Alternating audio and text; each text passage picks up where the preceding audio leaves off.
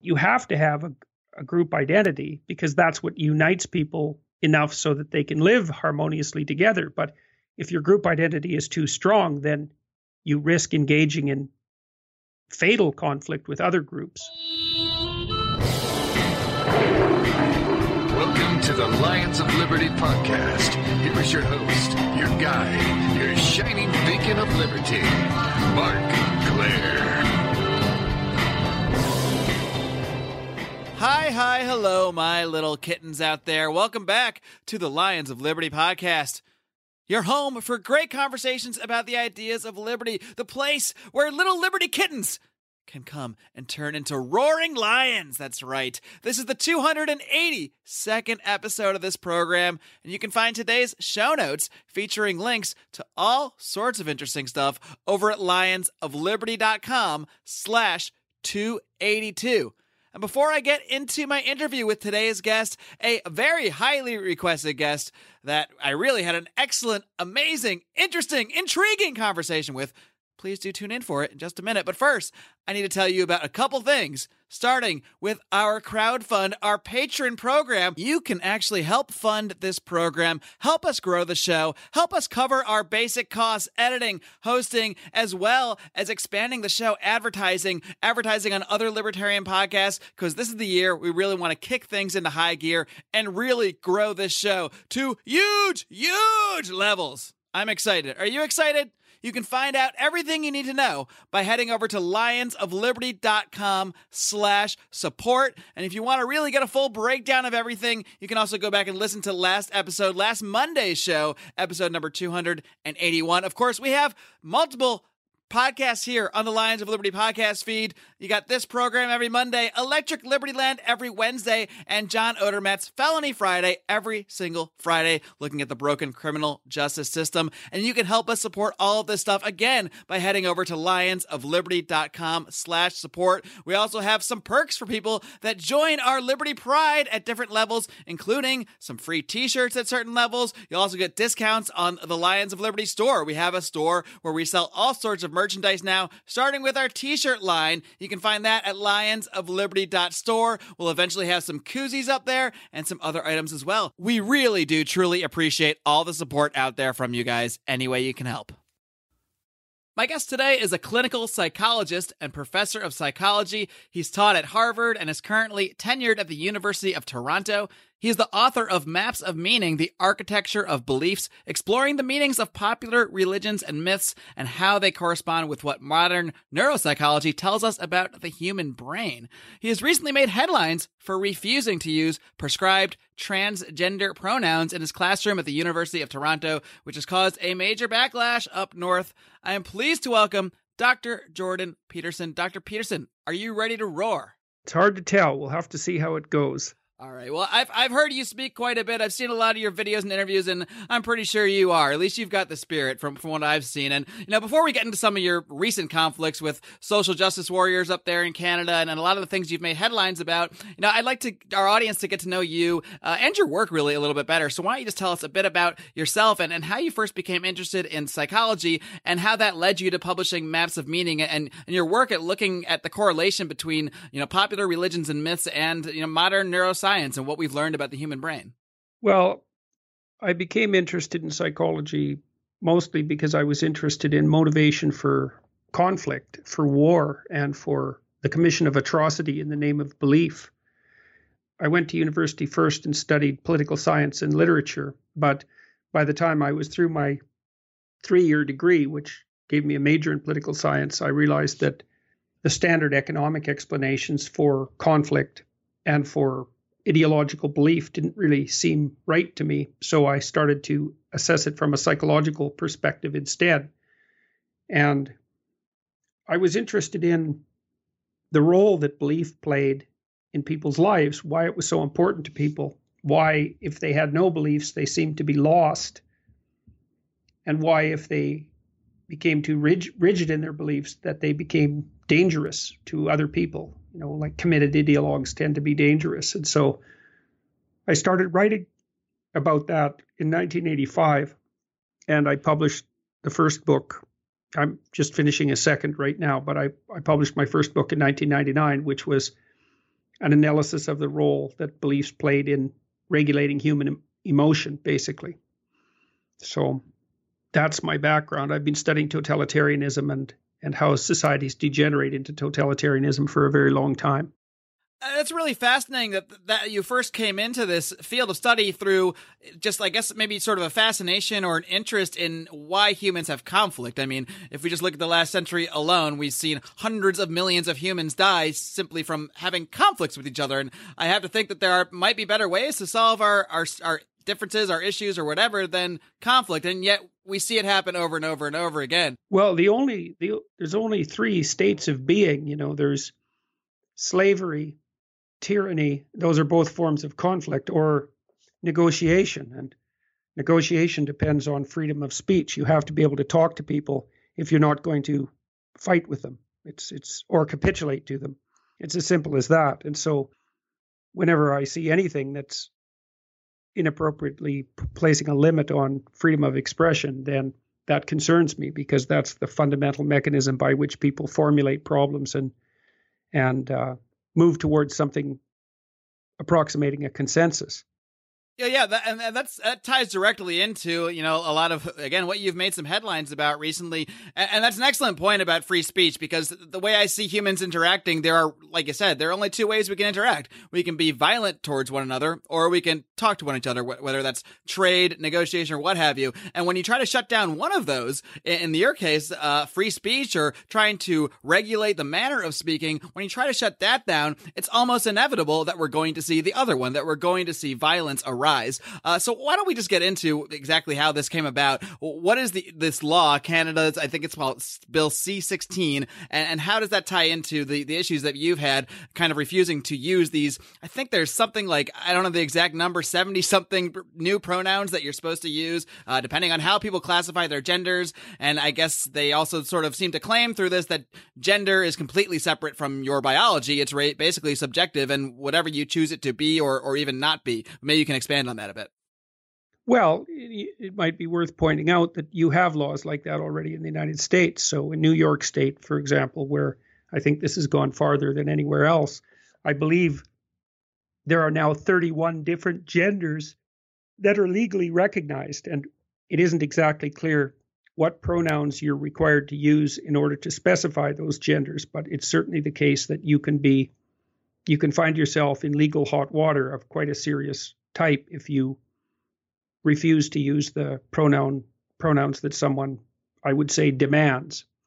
So it's it's certainly not something that's limited to Canada. Uh, my objection, most particularly, was one that you already alluded to, which was the insistence by the people who have crafted this sort of legislation that there's no relationship between biological sex and gender, that they vary independently, and that they're only social constructs. And I believe that to be factually untrue as well as ideologically motivated. And so in Canada now, that concept of the independence of biological sex, gender identity, gender expression, which is basically your fashion choices and and uh, sexual proclivity, that's all socially constructed and and completely independent, not only of one another but also of biology. And I think that's a dreadful error uh, it's certainly something that's being taught to kids at an ever increasing rate. Uh, I believe that it poses a danger to the to the freedom of expression of biologists who certainly don't buy that kind of claim.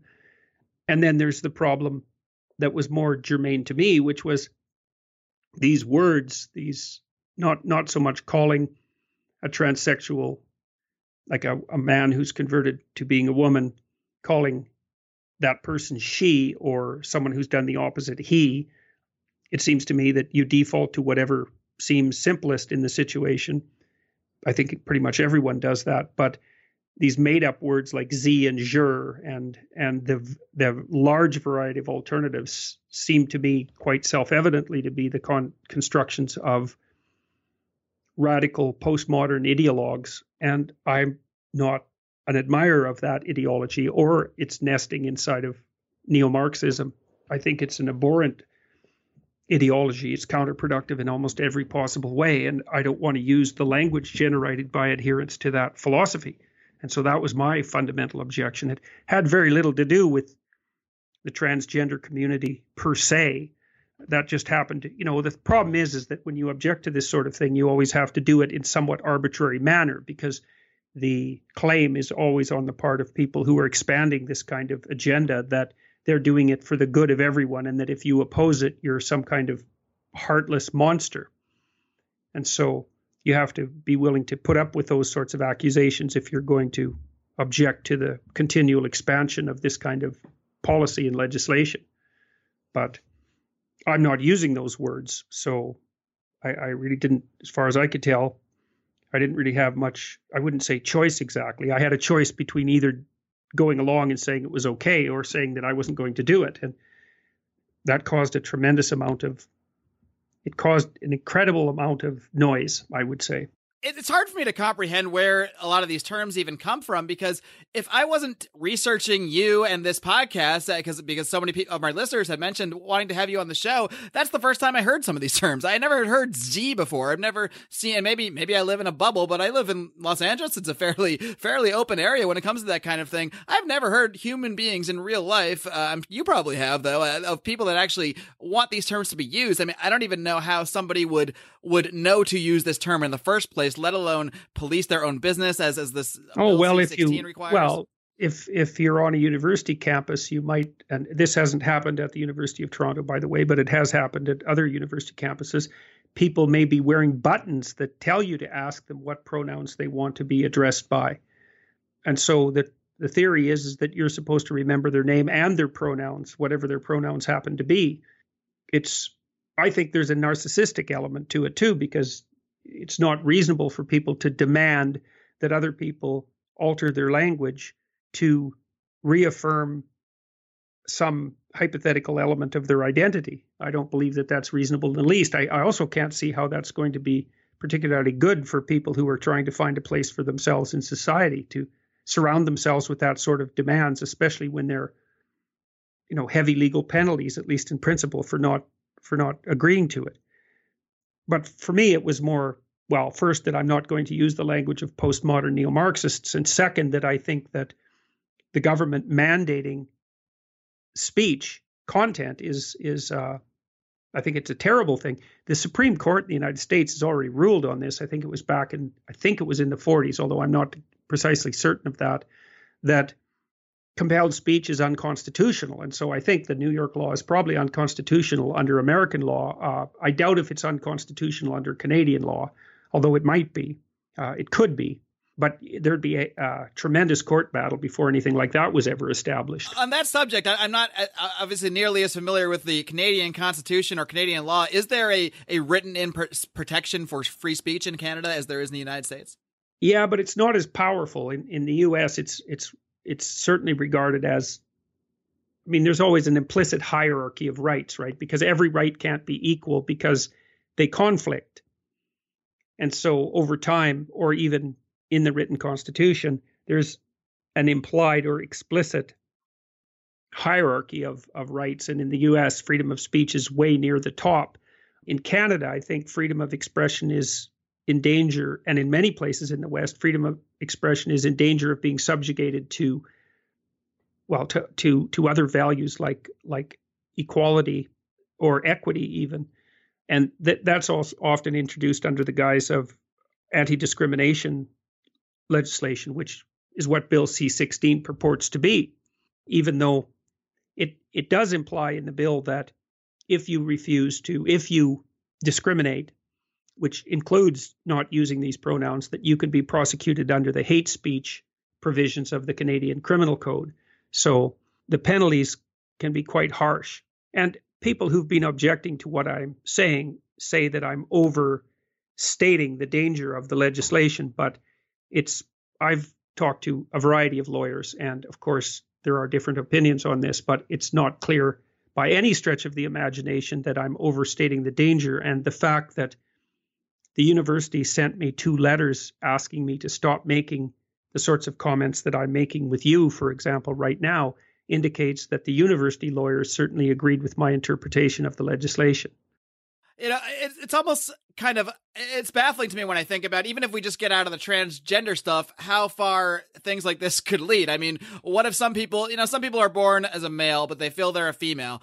Other people might say, well, I, I was born a human, but I actually believe I'm the reincarnation of, of the uh, god Moloch. And you have to refer to me as that god Moloch, or else you're not respecting who I am as an individual. And then there's the, the transgender issue might be the current incarnation of this. And obviously what I just said is absurd, but a lot of these pronouns seem equally absurd to me and I'm really interested. Well, it's not it's not completely absurd because there are people who call themselves other kins, and they claim non-human identity, and they have their own pronouns. And if you look at the ever expanding LGBT acronym, it includes Q plus in some formulations, and if I remember correctly, the Q plus includes the otherkins who certainly claim identity that's beyond the normal, let's call it, or the traditional. Is that what I've seen where some people actually feel they're, let's say, an otter born in a human's body or some other kind of animal? Is that what you're referring to? Yes, that's what I'm referring to. And or then, sometimes an alien or or an elf or right. something. So you know, it's a it's a fantasy identity, but the law in in Ontario, for example, the law states that the gender identity of a person can lie on the male to female spectrum anywhere or more than one place simultaneously or not on that spectrum at all. And so I presume that what that means is that identities other than male and female or male or female or any of those mixtures also have to be recognized. The, the, the legislation and the associated policies are written in a very murky and unclear manner. But as far as I can tell, the problem that you just identified, which is the infinite potential multiplication of terms of address, is is instantiated right into the law. I don't really believe that when these policies were formulated, that the people who formulated them had any idea that there would all of a sudden be, I think there have been lists of up to 70 different gender identities now. I, don't believe that they assumed that there was going to be 70 gender identities or that hypothetically there might be a pronoun associated with each of them, but that's what happened very, very rapidly. Can you make this connection? You've mentioned a couple times uh, how you see this sort of this type of legislation, this type of enforcement of using certain terms uh, connected to a, a, culture or a philosophy of neo-Marxism. Can you kind of briefly describe exactly what that is and and well, I would say well, I would say more specifically that it's a consequence of postmodernism. Okay, and that postmodernism emerged out of Marxism and is still embedded in it, and the postmodernists whose fundamental spokesperson, so to speak, would have been Jacques Derrida, were French radicals from the late 1960s who turned their hand to identity politics after it became intellectually untenable to support radical left, the kind of radical left policies that had produced such a catastrophe in the Soviet Union. So by the mid 70s, say, there was no excuse anymore for intellectuals to give Marxist doctrines any credence because of, of all the evidence that emerged about just exactly how terrible things were, both in China and the Soviet Union.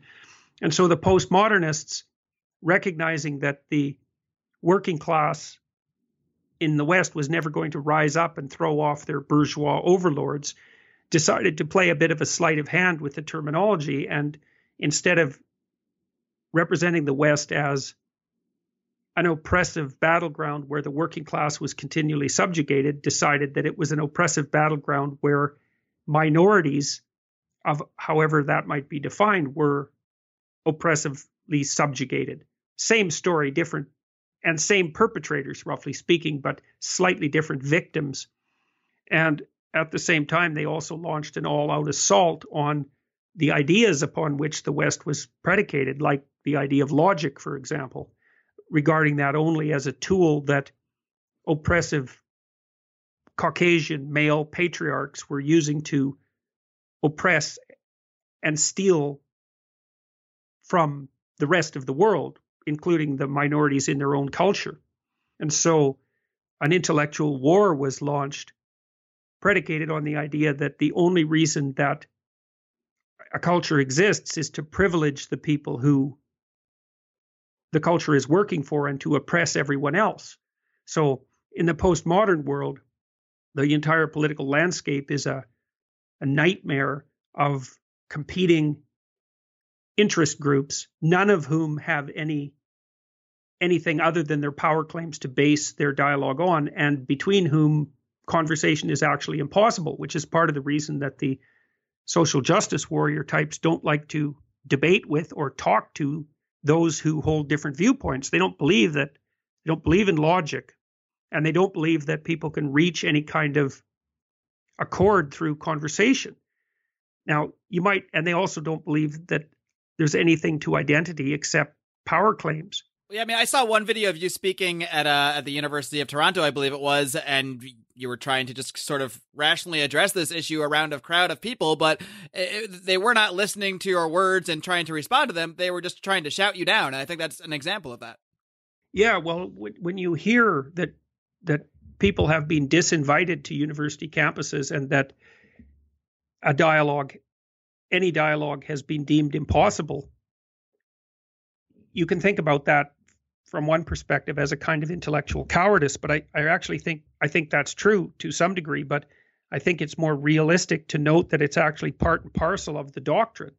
You don't let people who have viewpoints different from you speak because all they're doing is reinforcing their oppressive claims to power. And you can't reach an agreement with them through dialogue anyways. So why bother having them speak or or why listen to them or why discuss anything with them? Now, you might ask if the postmodernists don't believe in in identity, if they don't believe in truth outside of language, which is also the case, why they would bother regarding ethnic identity or sexual identity or sexual preference identity as valid forms of of what what would you call it? Well, of identity around which to organize discourse. The answer to that is well, that's why you have to understand that it's also nested inside Marxism. Because in the postmodern world, there's no such thing as a genuine identity. There's just power claims. But in the Marxist world, you're supposed to privilege the power claims of the oppressed. And so, hypothetically, that's what the Marxist postmodernists are doing and they're answering oppression with oppression because you know if their their call for ending the oppression of say transgenders who feel sort of marginalized by the not people who don't use the terms they prefer they're actually oppressing you by by marginalizing you and forcing you to use certain terms but uh, at the same time they'll they'll just say well yeah but you know Dr. Jordan Peterson he's a, a privileged white male so he should be marginalized for that reason yeah, well, they're also, you know, they also buy the group guilt claim, which I think is one of the most pernicious things about this postmodern Marxism is that as a member of a category, you are responsible for all the sins of that category personally. And that's an appalling doctrine because it, it re, first of all, it removes the presumption of of innocence. And second, it means that you can be held personally responsible for things that were done by people who you have no relationship to whatsoever except your hypothetical say racial or sexual similarities.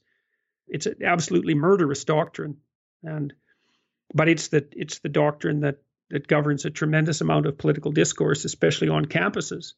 You'd know more about this if you were in the universities and you might say well you know, who cares what goes on in the universities? But that's foolish because what's going on in the universities will be going on in standard society within It'll a decade. It'll be going on in, in your politics and your government before you know it. Oh yes, and that uh, absolutely, and that's already happening far more than people realize. Well, Dr. Peterson, there are a few other topics I want to dive into with you, but first, I need to take a minute out to give a quick word to today's sponsor. Hey guys, I know there are a lot of podcasts out there. There's a lot of competition for your ears, and it's hard to find time to listen to everything. But there's one show that I make sure to carve out the time to listen to every single day, and that's the Jason Stapleton program. Jason has been a guest on this show before, and he really does a fantastic job with his show, where he breaks down current events from a libertarian perspective five days per week. That's right, five days per week. I don't know how he does it, but it's not just a podcast. It's also a live daily studio show, which broadcasts over at jasonstapleton.com. You can, of course, find his podcast on iTunes, on Stitcher, Wherever you listen to this podcast, you should have no problem finding Jason Stapleton as well. And the great thing about Jason's show is that it's so professionally done that you have no concerns about sharing it with your parents, your friends, your family. You're not going to get any of that Alex Jones conspiracy stuff. You're just going to get straightforward talk about libertarian ideals in our rapidly changing world. Be sure to check out the Jason Stapleton program. Dr. Peterson, I want I want to pivot a little bit while we have some time left here to a recent video you did. It was called uh, "Your New Year's Message to the World," and now this might not make total sense out of context to everybody listening, so I'll post a link to this in the show notes for today's program. But one thing you said in that in that video, you said it is only the individual who suffers; the group does not suffer, which kind of plays into what you were just talking about. When, when you're going to punish a group, it, it's not groups that suffer; it's individuals who end up suffering. But but can you expand on that statement and exactly what how that relates to the message you're trying to send? Well, one of the things that I was trying to work through when I started thinking through these ideas was well, I, there was a paradox, and the paradox that I encountered was that well, people have to have an identity, they have to have a group identity. That's their culture, let's say, because without group identity, you can't cooperate with people or compete with them peacefully or organize your perceptions and desires in accordance with their actions. You see, what you want is to be surrounded by people who presume many of the same things that you presume, so that when you interact with them and with when they interact with you, you can both get what you want. It's like imagine that you're on a hockey team and you're all playing hockey. You can predict what someone's going to do if you pass them the puck there's there's moves you can make that everyone understands and that everyone can get behind and so you can all work cooperatively towards a mutually desirable goal and as long as people are acting out the same thing then their desires can be aligned and they can be productive and peaceful together so you have to have a, a group identity because that's what unites people enough so that they can live harmoniously together but if your group identity is too strong, then you risk engaging in fatal conflict with other groups. So that's a problem. You know, the European Economic Community was put together to address the problems that emerged out of nationalism. Well, but the other problem is is that if you if you get rid of your group identity so that the proclivity for conflict disappears, then you have you have nowhere to go. You have nothing's you have no identity. You don't know where you are, where you're going. There's no standards of value. And so then you get nihilistic and chaotic and depressed. So it's sort of, you know, nationalist danger on the one hand and radical nihilism and disintegration on the other. And those are bad options. And so it was at that point that I started to understand the Western insistence on development of the individual because you want to be a group member, but you want to be more than a group member. You also want to be the conscience of your group. You want to be the eyes and the voice of your group, you know, the one that updates it and, and keeps it on track. And so the group should be subject to the sovereignty of the individual, roughly speaking. And that is the situation in the West. And it's the right solution as far as I'm concerned. So in that New Year's Eve message, I was I sent out a a letter, I guess you might call it, to drive those points home that if you want to make a difference in a world that's either becoming too parochial and nationalistic or too chaotic and nihilistic, then what you have to do is strengthen your own character. And I actually, along with my colleagues, produced actually a series of exercises. You can find them at the selfauthoring.com site one of them is called future authoring, and it helps people make a plan for the next three to five years. And we've tried that on about 7,000 university students now. And and it really works well on non-Western ethnic minority men, by the way, who are often doing worse than any other student group in universities. It it raises their grade point average and their and decreases their dropout rate until they're up with the high performing groups. But it helps people make a plan for the next three to five years. And a pos- develop a positive vision for their future and also a counter vision to like a, a form of personal hell that you want to stay away from by by keeping your bad habits and and character weaknesses under control. The New Year's Eve message was an attempt to let people know that the most important thing they could do if they wanted to help the world stay properly balanced was to strengthen their own individual characters. I think that's a really fascinating approach because, you know, we often hear about a conflict, a conflict between the individual and the group mentalities. But your perspective is really that the best way for, for groups to function is for the strengthening of the individuals within that group. If the individuals within the groups are all, I guess maybe have taken, you actually have a quote in there towards the end of that video. You say, we need to take responsibility instead of incessantly insisting on our rights. You know, if we're focusing on ourselves and focusing on, on improving ourselves, our group, our, the group uh, that we interact with, the humans we interact with are going to naturally all function much better.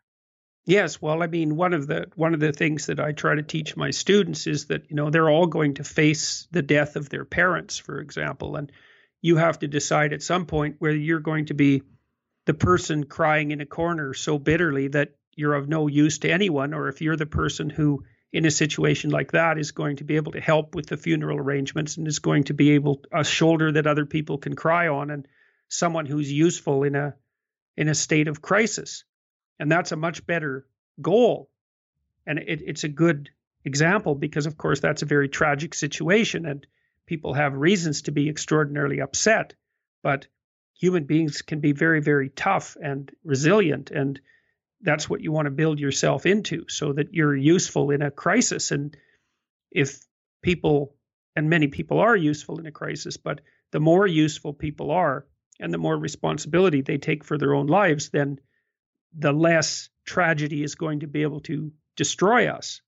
And that's that's the proper pathway as far as I'm concerned. I, I think one of the ways that you can tell whether someone is reliable as a political personage is whether or not if they're always talking about their rights and they never mention responsibilities, then you know that they're basically acting in a parasitical manner because every right that every person has is bought at the expense of someone else's responsibility. In fact, the two things are every right is someone else's responsibility. It's as simple as that. And so, if all you ever do is talk about your rights, all you are is demanding, all you're doing is demanding from other people a continual extension of their responsibility to you. And to me, that's a very, very, it's a very, very second rate and ultimately unsustainable game. You also make people very angry if you do that for any length of time because there's no reciprocity in it. There's just demands and taking and, and more taking of rights until and and really the individuals that are having their rights essentially infringed upon to provide for others there's no end to that essentially as long as that philosophy that that everyone else owes someone else in a certain group something. There's really no end to it. Uh, Dr. Peterson, there's one more thing I do want to kind of tie in here and touch on before we sign off here. And, and really, I, I, think you have one of the most fascinating takes on religion that I've honestly ever heard. Uh, as a man of, of science, you obviously try to look at things from a, a scientific point of view. You're also a man of religion. And I heard you on the Joe Rogan podcast, and I'm paraphrasing here, but you essentially said that religion is true in the sense that the stories of religion are true to what human nature is, what, what man the, the way that man should act. And obviously you can expand on this and if, if you think I've got your that that wrong in any way, but I really do find that fascinating. So could you just touch on that briefly before we sign off here on, on why as a man of science you actually embrace religion as opposed to rejecting it? Well, think about it. Think about it this way. First of all, I mean, although Sam Harris would definitely differ from me on this point, I don't believe that you can derive an ought from an is. And so scientific knowledge isn't sufficient to orient people in life. You need another process that orients you in life, and that's basically the process of value. And you orient yourself in life with stories that are predicated on values, which is why stories have morals. That's one way of thinking about it. But, you know, if you take a great novel, you might say, well, that's not true because it's fiction. But that's actually not accurate. It's it's meta true. It's more than true. And the reason it's more than true is because it collects all sorts of human experiences and then gets rid of the ones that aren't informative. So, in a great novel is going to be about a character who has many, many diverse human traits, perhaps more than any particular one person might have, and then who acts them out in a way that's maximally interesting. And so you could say, well, you have to watch a hundred people in order to derive the material for one great story. So then you might say, well, then you have to listen to a hundred great stories before you could derive one proto myth. And then you'd have to listen to a hundred proto myths before you could derive a story with real religious power. And so the, the process of storytelling that culminates in great religious stories is a process of distillation. And it takes the most vital parts of each normal person's life and extracts out of them higher order structures of guidance. Like you can think about the story of Moses in the desert, for example, which is a, a very great archetypal story. And it was one that was used, that was very attractive to enslaved black people in the United States because the notion that there are people who are enslaved and who have to escape tyranny and go through a period of chaos, which is the desert, and then come to somewhere better. That's that's everyone's story. I mean, that's what happens to you every time one of your dreams fails, you know, something falls apart that that that was inappropriate and wasn't serving you well, which is why it failed. And then you end up chaotic and confused and wandering around in the desert for 40 days and 40 nights. And if you're lucky, you end up learning something important in that process and, and coming to a better place. And that, that's the eternal story of human beings. And the idea that that's not true is predicated on a very narrow definition of truth, one that excludes the fact that it's a necessity for people to orient themselves within structures of value, that we have to think that some things we and act as if some things are better than other things. And great religious stories are the culmination, the, the, the accumulation of human meditation on what's great and what's worth doing, meditations that have lasted literally tens of thousands of years. And we risk throwing that all away because we confuse those stories with bad scientific fact. And, you know, even the evangelicals, for example, who insist upon the literal truth of Christi- of, of, of say the stories in the Old Testament, they're they're missing the point because those stories are they're not literally true. They're true in a way that transcends literal truth. They're they're more than literal truth. But they're not very good philosophers, so they don't understand that truth comes in different forms and that there are different truths for different purposes. And that doesn't mean that any old thing is true and it doesn't lead you down the road to moral relativism. It's a it, it's not that at all. So you could almost compare, I mean, ancient religious stories that brought people together and, and taught them certain values to modern tales, whether it's like say the Hunger Games or the Harry Potter series, uh, stories like that, I can also say, well, no, this did not, this is not true in the sense that this did not occur. Harry Potter is not real. Katniss Everdeen is not real. Uh, but you can learn higher level truths by, by reading these stories and, and by learning lessons from them. Would yeah, well, they're not, they're not literally true. I mean, the Harry Potter example is a really good one because the author of that series has a great mythological imagination and her story is extraordinarily archetypal. I mean, for example, in the second movie, Harry Potter basically acts out the story of St. George and the Virgin, which is a very old story. It, it, it, it's, it's certainly one of the oldest stories that we know if you trace it back. It, it, God only knows how far back it goes. I think it goes back in the form that it's acted out, literally for millions of years. But, you know, that's a fairly, what, contentious claim. But you know, Harry fights a snake who turns people to stone when they look at it, and he rescues a virgin from the dragon, essentially down underneath the castle. And the dragon bites him, but he's cured by a phoenix, which is a symbol of death and rebirth. I mean, it's it's mythological right to the core. And if it wasn't, people wouldn't understand it. There wouldn't be children all over the world reading 350 page books in in in absolute desperation because they need the information that's encoded within the stories. And so people get their mythology one way or another. That's why superhero movies are so popular now too, is that they're filling a void that that the that the death of classical stories, that's one way of thinking about it, has left behind.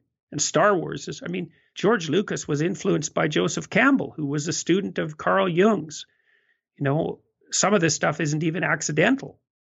Well, Dr. Peterson, I, I, find this stuff so fascinating. We could probably spend seven or eight or nine or 12 hours talking about this stuff, and maybe we'll do another show sometime in the future. But I really do appreciate you coming on and bringing your perspective on, on these issues. Uh, before I let you go, why don't I just give you a chance to uh, plug anything you've got going on? I know you mentioned your self authoring pro- program, so uh, feel free to you know p- drive home how people can find that, and uh, feel free to mention anything else you've got in the works. Well, this the self authoring program helps people write an autobiography and analyze their personality faults and virtues and plan a future three to five years down the road. Those are all separate exercises and they're basically guides to doing that kind of writing. And writing is really good for you because it forces you to think things through and it also changes the way that you perceive and act. It's the most effective way of doing that, perhaps, that we know, which isn't much more than to say that intense thinking can change the way that you see and act. But we have very nicely documented scientific evidence that doing the future authoring program helps people become more productive and stick with difficult things. And we've showed that most particularly among university students. I guess the other thing I could mention for people is that I have a lot of videos on these sorts of topics at Jordan Peterson Videos, which is my YouTube channel, and a podcast called the Jordan Peterson Podcast, which was the simplest name I could come up with for it. And so, if people are interested in, well, partly the political issues that we discussed, but also the background issues, I have many, many lectures on YouTube that people seem to be happy about watching. I get 100 letters a day, I would say, and most of them are about the not about the political videos, but about the other content that I've been putting online that deals with more of these uh, mythological and, and narrative issues. Well, that's, that, the, that's the great thing about the world we live in because, I mean, what used to, you know, maybe even 15 years ago would have been completely confined to you giving a lecture in a classroom. Now, with very, fairly minimal effort, you can take that same lecture and reach literally hundreds of thousands of people around yeah, the world. Yeah, it's amazing. So it's truly an it's amazing, amazing, time. It is. It is absolutely amazing. And it, it's been remarkable to to learn how to use YouTube and, and to see that I'm getting letters from people all over the world, you know, who, who've been unable to attend university for one reason or another. And and they're all they are doing is watching the lectures because they want to learn. It's really cool Absolutely. And ultimately, that's the same reason I, I, do this show from the back of my house here in Los Angeles, which I never could have reached people all over the globe just sitting here in my house right now, informing people about the work of you and so many others out there. So I, I think it's a fantastic time we live in, and it would be uh, just, just crazy not to take advantage of it. So, Dr. Peterson, I thank you so much again for coming on the program, and I hope to see a lot more from you in the future. Yep. Bye bye. Wow, folks, I really hope you enjoyed my conversation with Dr. Jordan Peterson. And this is a guy I'm really glad that my listeners out there turned me on to his work because I got to tell you, even outside of the social justice warrior stuff, which I know is what initially captured the attention of a lot of libertarians, uh, the man has really done some fascinating work, work that I've become exposed to in doing research for this interview. I, I particularly find his take on religion very fascinating, and I, I do really want to encourage people to look further into the work of Dr. Jordan Peterson. Of course, check out his website. I'll, I'll post links to everything over at lionsofliberty.com slash 282, the show notes for this program. All right, guys, and before we get to some more letters of liberty from the great listeners out there, I want to briefly touch once again on our new crowdfunding platform. I'm going to try not to hammer on this too much, but hey, if you're going to beg for money, well, you got to actually beg a little bit sometimes. And like I've mentioned before, and on last episode of the program a week ago, episode 281, where we really got into the details of this, we're not really doing this to make money off of. Trust me, we've spent thousands and thousands of dollars of our own money over the past three years in order to get to this point. But now we're really looking to grow the program, advertise on other podcasts, uh, really pump out some Facebook advertising, really take things to another level because we know we've got a show that a lot of people out there enjoy. We've gotten a lot of great feedback from our fans. We have, of course, so much activity over in our private Facebook group, the Lions of Liberty Forum. We encourage you all to go ahead, search Lions of Liberty Forum in your Facebook feed and find that. But now you can help us support the show. You'll get all sorts of kickbacks, some exclusive audio that only people that are subscribers will be able to get. If you subscribe at the $5 level or higher, that makes you a member of the Lions Pride, in which case you'll get access to exclusive audio. You'll get discounts at our store and some other perks for some higher levels. So please do go over to lionsofliberty.com slash support and check out how you can help the show. And I want to take a minute out now as well to thank our first couple of subscribers. That's right. We have Blaine Stansel, a longtime fan of the show. And Blaine actually sent us some beers once from his brewing company that we drank, uh, I think, in actually multiple episodes of Libertarians in Living Rooms Drinking Liquor, and they were quite delicious, if I do recall. So please give a check out to the Roughtail Brewing Company out there in Oklahoma if you're ever in the area. We also got another member of the Pride in Justin Zelinsky. Thank you, Justin, for signing on up. Now, if you didn't hear your name just now, well, there's a couple reasons. One might be that you did sign up before I recorded this. And I didn't read your name because I don't know your name because we actually have a few signups where we don't really have the person's name.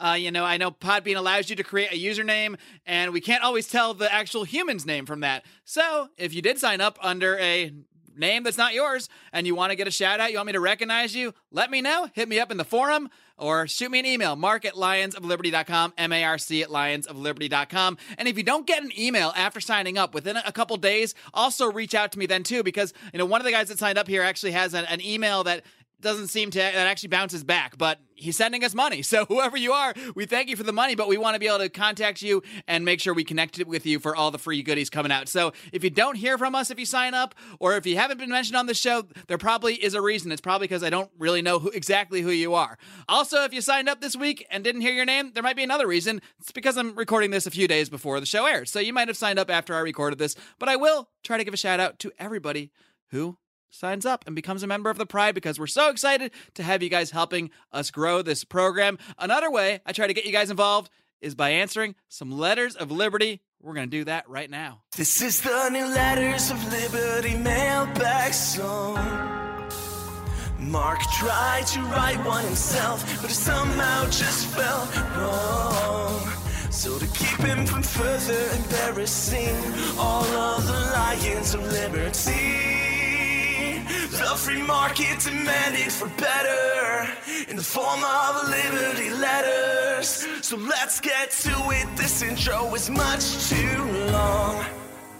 All right, how about that? We got a new Letters of Liberty theme song. You don't have to be subject to my torturous voice anymore, at least not leading into the mailbag. I want to thank my man Dan Smotz for that one. You can check out his musical project, Smotz, that's S M O T Z, at www.smotz.com. Dan also designed our t shirt line at the aforementioned Lions of Liberty store. So, really, a guy who's been helping us out, helping us grow this show, because, like I said, guys, this show is yours. It will grow, it will become whatever you want it to become. All right, and now to dive into the first mailbag question. This one comes from, and I may mess up this name, Eliata Quinn. Eliata Quinn? I probably messed it up. I definitely did since I used a couple different versions. But either way, Miss Quinn asks, where does taking money or services from the government fit in with libertarian principles? Assuming taxation is coercive, are you stealing if you accept something that has been stolen from someone else? What if some of it was also stolen from you? Should you try to get it back? We all want to get the most back from our tax return, right? And she goes on and on here, and it's a, it's, it's a good rant. I don't need to read it all, but you get the idea. Uh, she's basically struggling with this idea of accepting uh, any kind of funds from the government. She actually later uses the example from her own life that, you know, she pays to go to the public pool, but she won't let her kids eat the free lunch provided by the summer food service program. But then she goes over to the public park. She also goes to a state funded music class, but she doesn't like the food. so she doesn't know where to draw the line here. So I'm here to help. And I know a lot of libertarians struggle with this concept. You know, how much can I take from the government? Can I use the roads? Am I still a libertarian if I use the roads, if I use the public schools? But I gotta say, this is one area where I'm kind of a fiscal liberal, really, to be honest with you. If you're a libertarian, or even if you're not a libertarian, and you disagree with the system, you disagree with the coercive taxes taken from you, you don't believe this is the way society should be structured, but you're forced to pay the taxes, you're forced into the system, You can change it. You can try to change it politically. Many of you are, or you're doing it in some way or another, whether it's just having different thoughts about what should go on with your money. But the fact is, you are forced into the system, and and as far as I'm concerned, the people that are really leeching on the, on the system are not even are not your average person using a public pool, your average person who's just driving to school or or using a, a, some kind of public service. That's not really who's leeching on this system. The people that are really leeching on this system are the mega corporations, the military-industrial complex, the people that get the real welfare from the federal government. The absolute last people I'm concerned about getting quote too much from the government are your average man on the street and certainly not your average libertarian leaning individual. As far as I'm concerned, you should use any public service that you pay into or any public service that's provided that you know makes sense for you to use i see no reason to shy away from this stuff and look not every public service is evil you know a lot of them shouldn't be funded that way. Uh, we can say all of them probably shouldn't be funded in, in the way they're funded, since all of our systems really are coercive. But you know, you're not a terrible person if you're going and, and using the public park. I don't think we should we should stress out about this kind of thing. These are not the biggest crimes going on in our society today. Now, if you're say, you know, you're a libertarian, but uh, you have a job with the DEA and you're a libertarian during the day, and at night you're going on raids, busting into people's houses. Well, okay, then I think that's a little bit more of a conflict of interest, and I might encourage you to reevaluate uh, the use of your time and your quote welfare from the government at that point. But you know, if you're just living a normal life life going about your day, use away. Take your tax refunds. Take your child credit. Use the public schools. Use the public park. Go for it, guys, because you're not the problem. And when things change, it's going to be because of you guys. And, and you using these public services are not going to be the reason for societal collapse or the economic collapse. I say use away. My next question comes from James Rensell. On a scale of 1 to 10, how stoked would you be if California succeeds in secession? Now, this is an interesting question because I actually do live in California. Uh, obviously, I'm a libertarian. I believe in self determination and all this kind of thing. So you think naturally I would be in favor of secession. And I do think it's interesting, anyway, at least, that people in California are now talking about secession. Uh, what most people might not realize, there's actually been a secessionist movement in California for a long time. The secessionist movement in California, up till now, has been certain counties, mostly in Northern California, the, in the Jefferson area, that actually want to secede and create their own state, the state of Jefferson, away from the rest of California. But now there's actually a movement in California to remove the whole state from the United States. And I think that movement is really largely just an anti Trump knee jerk reaction to things. But it is definitely interesting that people on the left are now looking into this idea of secession. Whereas a year or two ago, if, if you mentioned it, if you said Texas wants to secede, they would say, well, that's racist. We already decided on, on secession years ago, 150 years ago with the Civil War. You can't secede. If you secede, the federal government's going to stop you. And and they should. But now many of these same people will are now gleefully advocating for secession. So I don't want to discourage that. At the same time, though, my take personally I don't think I would be for California seceding. I, I get why people would be and why would a, a, state seceding would would excite people, but as someone who lives here, who is a resident of California, honestly, I think the Bill of Rights and the U.S. Constitution is the only reason I can own a firearm at all in this state. And I know there's a, a lot of people will criticize me for even living here, but guess what? We all got to live somewhere if we're living in the United States. I can criticize you for all living in the United States if you think it's such a tyranny here. You know, the fact is we all live somewhere. We all live where it makes sense for us based on our relationship relationships, our careers, and our lifestyle. And for me, Los Angeles is where my career is. It's where the woman I'm with is, and it's where my life is. It's where I want to be. Uh, I'm here in spite of really the many of the political beliefs of many of the people that live in this state. But if this state seceded from the Union, I'm almost positive guns would be banned tomorrow, immediately. I really think that the Second Amendment is the only thing that holds back the state of California from completely banning guns altogether. Uh, so for that reason, no, I'm actually glad we have the United States Constitution that guarantees this Second Amendment right. And that might be a controversial position. Yes, generally, I think people should, you know, work towards more localized societies. But does, is is this really a libertarian secession anyway? I mean, is secession into greater tyranny really a, a good step? And I'm not sure it is. And from my standpoint, as someone who lives in California, as a libertarian who wants to continue living in California, I actually kind of fear the prospects of seceding from the Union for the reasons I've stated. So, hope that answers your question, James. And that's going to do it this week. I am loading up more questions in the mailbag. I've got a few on the back burner, but it's been a long show. It's been an in depth interview with Dr. Jordan Peterson, so I want to give you guys some time to digest all of this. And please, if you want to send me more letters of liberty, go over and join the Lions of Liberty Forum, our private group on Facebook, or always feel free to shoot me an email, marc, M-A-R-C, at lionsofliberty.com. You can even tweet it to us at Lions of Liberty, however you like. Be sure to tune in to all the great programming the rest of this week. You've got Brian McWilliams with Electric Liberty Land, your weekly dose of comedy, culture, and liberty this coming Wednesday, as well as John Odermatt's weekly look at the broken criminal justice system this coming Friday on Felony Friday. He's actually going to have KrisAnne Hall on this coming Friday, so be sure not to miss that. Until next time, folks, live long and live free.